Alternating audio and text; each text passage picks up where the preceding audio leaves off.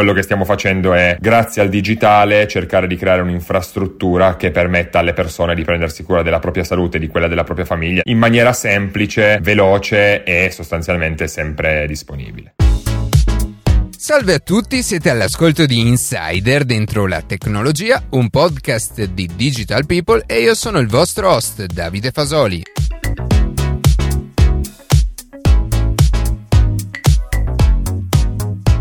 Oggi parleremo con Epicura, una società che è riuscita a rendere più efficiente il sistema di prenotazione e di erogazione di alcuni servizi sanitari e socioassistenziali grazie alla digitalizzazione. Prima di passare alle notizie che più ci hanno colpito questa settimana, vi ricordo che potete seguirci su Instagram a chiocciola dentro la tecnologia, iscrivervi alla newsletter e ascoltare un nuovo episodio ogni sabato mattina su Spotify, Apple Podcast, Google Podcast oppure direttamente sul nostro sito.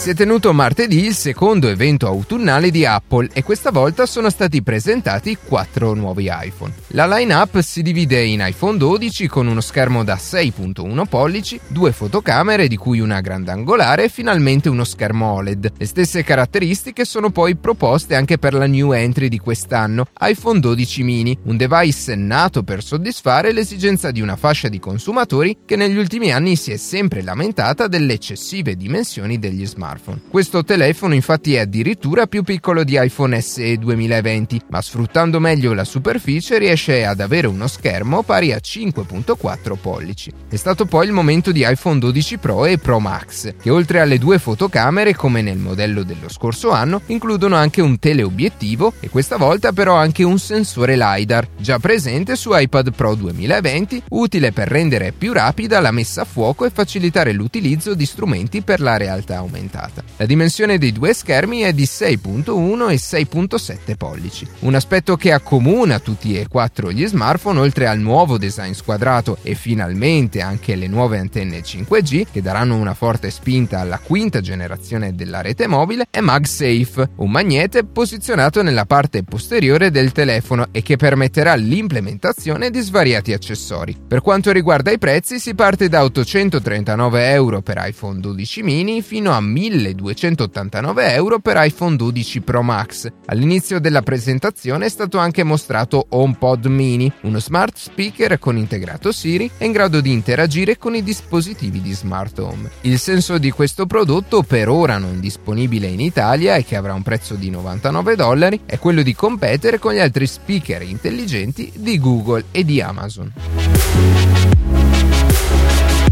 Una nuova city car si aggira per le strade di Milano. Si tratta della nuova Citroën Ami, una piccola automobile presentata al pubblico dalla casa automobilistica francese per l'evento Milano Design City. La nuova vettura di casa Citroën è stata pensata per un'utenza con un'età superiore ai quattordici anni ed è equiparata, per questo motivo, ad un quadriciclo a motore leggero. Il motore elettrico potrà dunque sprigionare una potenza di soli sei chilowatt, appena sufficienti per portare la vettura alla velocità velocità massima consentita per legge che si aggira intorno ai quarantacinque chilometri all'ora. Gli altri elementi distintivi di questa piccola automobile risiedono principalmente nelle ristrette dimensioni e nel suo eccentrico design, peraltro modificabile grazie a quattro kit di accessori e due ulteriori pack che includono anche degli adesivi da applicare sulle fiancate. Con infine un'autonomia leggermente superiore a settanta chilometri, questa nuova auto può essere considerata una valida alternativa sia sostenibile ma anche economica ai più comuni mezzi di trasporto. Ami sarà disponibile a partire da cinquemilacinquecento euro.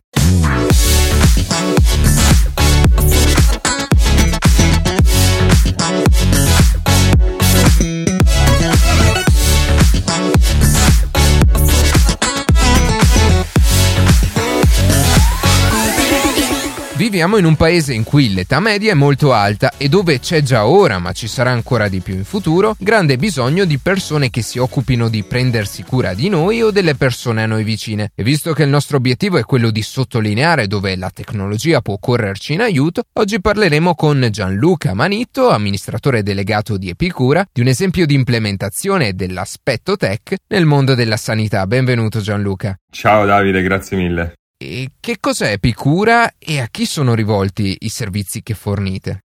Uh, Epicura è quello che ci piace definire il primo poliambulatorio digitale in Italia. Quindi offriamo e siamo specializzati nella, nell'organizzazione, nella gestione, nell'erogazione di servizi sanitari e socioassistenziali con un grosso focus sul domicilio e sul segmento di pazienti over sessantacinque. Quindi abbiamo una piattaforma digitale che permette di prenotare in maniera estremamente semplice diverse tipologie di servizi sanitari e socioassistenziali e di riceverli direttamente a domicilio dove si preferisce, sette giorni su sette senza assolutamente nessuna lista di attesa. E cosa significa prenotare una prestazione con Epicura, eh, sia per quanto riguarda eh, la parte del, del cliente, sia per quanto riguarda il professionista che dovrà poi svolgere tale prestazione? Allora, eh, sostanzialmente quello che abbiamo fatto è ribaltare il modello classico di prenotazione ed è questo uno dei motivi per cui riusciamo a garantire dei tempi di... di accessibilità così rapidi. Quindi sostanzialmente quello che succede è che il paziente può prenotare attraverso Epicura sia tramite la classica piattaforma digitale, desktop, mobile o anche attraverso un numero verde gratuito sette giorni su sette. Quindi qualunque sia la scelta che, che opera, che fa, l'unica cosa che deve fare è indicare di quale tipo di servizio ha bisogno, dove ha bisogno, ha piacere di ricevere l'intervento, in che giorno e quale, in quale fascia oraria preferisce riceverlo. Questa è un'altra delle cose che diamo la disponibilità di fare. Sostanzialmente non siamo noi ad imporre uh, il giorno e l'orario di disponibilità, ma è il paziente che ci dice quando, dove ne ha bisogno e noi che ci adattiamo alle sue di disponibilità. Uh, una volta insomma indicato questi dettagli, eh, si procede con il pagamento della prenotazione, quindi della prestazione tramite carta. E dopodiché la piattaforma invia automaticamente questa richiesta ai professionisti e qualche minuto dopo si riceve conferma di prenotazione avvenuta, semplicemente si viene diciamo a conoscenza di quale sarà il professionista che ha preso in carico la prestazione e che verrà a domicilio per effettuare l'intervento, si riceve conferma del giorno e dell'orario e sostanzialmente quello che si deve fare è, è finito. Quindi in pochissimi minuti si prenota, all'orario indicato, nel giorno indicato, il professionista scelto arriverà alla porta, suonerà il citofono e non, ed eseguirà la prestazione. Quindi avete semplificato la possibilità di programmare una visita dando maggiore elasticità al cliente finale che potrà richiedere la prestazione a casa oppure in strutture sanitarie, giusto? Assolutamente sì, noi diciamo che la grossa parte degli interventi li eseguiamo a domicilio, ma mh, operiamo anche in strutture alberghiere, in case di riposo, facciamo notti di assistenza a persone anziane o malate in ospedale, quindi assolutamente flessibili nella modalità e nei tempi e nel luogo di erogazione. Come dicevi bene tu, abbiamo semplificato l'accesso e, e l'utilizzo di queste tipologie di prestazioni. E prima del vostro arrivo sul mercato, che cosa c'era? Perché avete deciso di investire come start-upper proprio in questo settore? Ma allora, eh, quello che dico sempre è che noi non abbiamo, diciamo, e non stiamo facendo un'innovazione di prodotto, ma stiamo facendo un'innovazione di processo. Quindi non ci siamo inventati niente, il servizio chiaramente e i servizi che eroghiamo sono sempre esistiti, ma lavora- noi stiamo lavorando grazie al digitale sul processo di accesso a queste tipologie di servizi per renderli, come dicevamo prima, più semplici, più immediati, più veloci e più flessibili. Uh, il mercato ad oggi è un mercato in Italia estremamente frammentato, un mercato dominato da piccoli player locali che non sfruttano il digitale e che quindi soffrono dei tipici problemi dei, dei player destrutturati, quindi uh, poca flessibilità, Uh, sono chiusi il sabato e la domenica, fanno pausa pranzo due ore, uh, hanno sl- liste di attesa di giorni se non settimane, uh, non fanno interventi domiciliari e quindi siamo sempre, sempre il paziente a dover prendere la macchina, il pullman, a farsi accompagnare, a dover andare nello studio medico, aspettare magari mezz'ora in sala d'attesa per poi avere e ricevere l'intervento. Eh, peraltro con un particolare focus sull'assistenza domiciliare che diciamo è, è il nostro core business eh, ed è anche il mercato in termini numerici più interessante e più in crescita. Eh, anche qua l'offerta dedicata agli anziani è sicuramente molto molto destrutturata. Eh, stime e, e insomma da, dati di ricerche dicono che il cinquanta per cento oggi degli anziani over sessantacinque che necessitano di assistenza fa fatica a trovare una soluzione che si adatti alle loro esigenze, proprio perché ci sono tanti piccoli player molto tradizionali, poco, molto destrutturati, che eh, diciamo non rendono così semplice l'accesso a queste tipologie di prestazioni. Quindi quello che stiamo facendo è,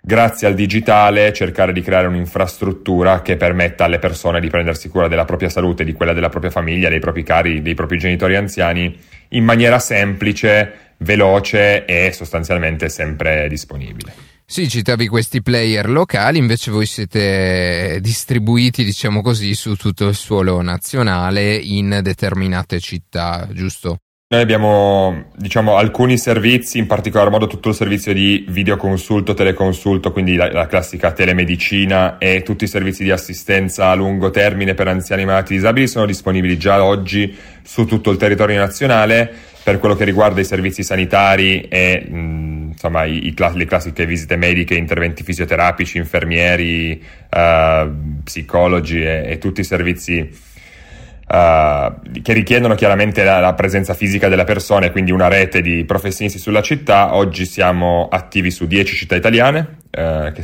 più o meno distribuite tra nord a sud, più o meno le dieci principali, quindi sicuramente Torino, Roma, Uh, Milano, Bologna, Firenze, abbiamo anche Catania, Napoli, Verona, Verona assolutamente, Brescia. E cambiando argomento, eh, che impatto ha avuto questa pandemia su, sui servizi che fornite, o viceversa, eh, che apporto, che, che aiuto è riuscita a dare Epicura per, per questa situazione? Ma devo dire che eh, chiaramente in una situazione molto molto difficile, eh, dal punto di vista business per noi è stato positivo, tra virgolette, nel senso che eh, diverse strutture, eh, poliambulatori, studi medici hanno chiuso, noi siamo riusciti, avendo una rete molto capillare e molto ben distribuita, a rimanere attivi, quindi abbiamo, il nostro servizio è rimasto attivo in maniera regolare sette giorni su sette, eh, devo dirti che è, a livello di volumi sicuramente le richieste sono aumentate e, e questo periodo ha fatto rendere conto alle persone sicuramente che il digitale offre una serie di vantaggi che, che invece le strutture tradizionali n- non riescono a garantire. Quindi siamo cresciuti soprattutto per quello che riguarda i servizi,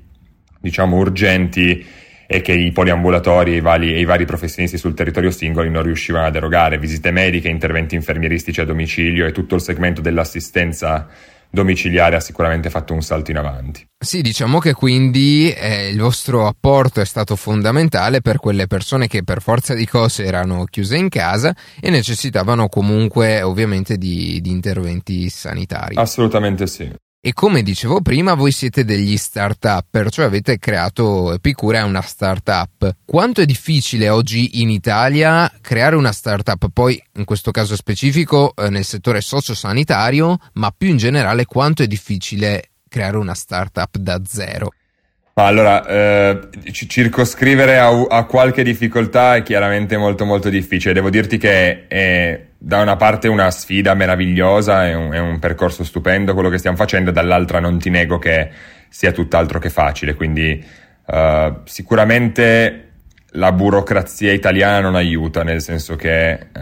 soprattutto in un settore come il nostro, quindi quello della salute, dell'assistenza, molto molto normato, anche giustamente, però riuscire a districarsi tra la burocrazia per riuscire a fare le cose nella maniera corretta, inquadrarsi nella maniera corretta, offrire tutte le garanzie eh, ai nostri pazienti, devo dire che non è stato semplice. E poi sicuramente chi fa eh, impresa come la stiamo facendo noi ha bisogno eh, di un accesso a, a dei capitali, inevitabilmente, perché per crescere a questa velocità e per costruire quello che stiamo costruendo a questa velocità è necessario uh, avere accesso a, degli, a dei fondi di, e a degli investitori che credono nel progetto e lo finanziano. Puntando su di noi ce la stiamo facendo, devo dire per adesso noi ad oggi abbiamo uh, raccolto più di tre milioni di euro, stiamo costruendo uh, un altro round che prevediamo di chiudere nei prossimi mesi. Uh, però quello è sicuramente uno scoglio che chiunque voglia fare questo tipo di percorso deve affrontare e superare, nel senso che poi effettivamente i soldi in questo caso sono estremamente necessari e sicuramente non è semplice raccoglierli, quindi c'è, del, c'è tanto lavoro dietro di preparazione, uh, c'è tanto e, e, e giustamente gli investitori che decidono di investire determinate cifre in realtà giovani uh, richiedono una, un impegno, una conoscenza del mercato e, e anche dei risultati che, che bisogna portare. E all'estero sarebbe stato più facile, secondo te, creare una realtà di, di questo tipo? Ma eh, questo non lo so e non vorrei pronunciarmi, nel senso che poi mh, sarebbero illazioni, nel senso che è la prima volta che l'ho fatto, l'ho fatto in Italia. Eh, sicuramente so che all'estero eh, a livello legale, fiscale e burocratico è leggermente più semplice, quindi è un po' più snello il processo e da quel punto di vista si è un pochettino più tutelati, mettiamola così, anche se non voglio esagerare. Eh, per quello che riguarda l'altro vantaggio che ha l'estero rispetto all'Italia è sicuramente l'accesso ai fondi, quindi gli investitori esteri, non parlo solo di quelli americani, ma parlo anche di quelli asiatici, quelli inglesi, spagnoli e francesi, eh, investono decisamente di più, anche perché lo Stato supporta maggiormente queste tipologie di investitori e, e, e supporta maggiormente il tessuto de- e l'ecosistema delle start-up. Quindi a, gli investimenti non solo sono di più, ma sono proprio di tagli e di importi maggiori, quindi investono in più start-up e in quelle che investono investono molti più soldi, quindi è, chi- è chiaro che crescere ed espandersi diventa un processo più veloce. Eh, L'Italia però ha altri vantaggi, quindi sicuramente c'è meno competizione, eh, mentre invece in un paese come l'Inghilterra, la Spagna o, o gli Stati Uniti ci sono già delle realtà che stanno facendo da anni quello che stiamo facendo noi, eh, mentre in Italia devo dirti che ad oggi siamo abbastanza un unicum in questo settore. Sì, avete colmato un vuoto che c'era da un punto di vista digitale nel settore. Esatto. Qu- quello che funziona sempre in Italia, eh, non l'ho detto io, ma è una cosa che dicono imprenditori molto più avanti e bravi di me, è che uno dei vantaggi di fare imprese in Italia è che si può copiare dall'estero, che non è tanto, voglio dirti, non è tanto diverso da quello che in parte abbiamo fatto, nel senso che quando siamo partiti avevamo un'idea, eh, abbiamo guardato quello che stava funzionando in, in Inghilterra, in Francia, in, negli Stati Uniti, abbiamo visto che in Italia quello, questa cosa non c'era e abbiamo detto ok, se la funziona probabilmente entro qualche anno sarà e, e potrebbe funzionare anche qua, quindi questo è uno dei vantaggi che sicuramente si hanno. Quindi la vostra scelta, un po' per rifarmi alla domanda che ti facevo prima, è stata un po' anche spinta dal, dal fatto che in questo settore non ci fosse nessun altro. Assolutamente sì, assolutamente sì, cioè, non sto dicendo che non c'è nessuno, anzi ci sono tantissime realtà che stanno facendo bene in questo settore, ma diciamo che il percorso che stiamo facendo noi, quindi con questa, con questa realtà che abbraccia diverse tipologie di servizi, che si espande molto velocemente, utilizza il digitale nel modo in cui lo usiamo noi, eh, ad oggi siamo gli unici a farlo. Gli unici a farlo in Italia, perlomeno. E tornando nello specifico al, al settore di, di cui vi occupate, quindi ai servizi che fornite, avete in mente altri progetti per il futuro, di espandervi in nuove città o perché no anche all'estero? Assolutamente sì, allora diciamo che il focus, poi le cose in corsa possono sicuramente cambiare, però sicuramente per i prossimi due anni almeno eh, vogliamo rimanere in Italia, eh, c'è tanto da fare qui. Peraltro ci sono tante persone che hanno bisogno eh, di questi servizi e quindi è sicuramente interessante per noi, una volta eh, che siamo partiti in Italia, cercare di penetrare maggiormente il mercato italiano, non solo nelle città principali ma anche nei comuni più piccolini. L'idea è di riuscire a raggiungere almeno una trentina di città eh, nel giro del duemilaventuno e poi espandersi ulteriormente nel duemilaventidue. Per fine duemilaventidue, da piano, e ripeto qua poi può cambiare, l'idea sicuramente di provare ad aggredire un paese estero, cioè non sappiamo ancora quale, non sappiamo ancora esattamente quando, però quello che sappiamo è che già da circa tre anni fa, quando siamo partiti, avevamo in mente questo e abbiamo e stiamo costruendo un qualcosa che è sicuramente replicabile e scalabile in altri paesi europei. Va bene, grazie Gianluca per questo tuo intervento, alla prossima. Grazie a te Davide, grazie a voi.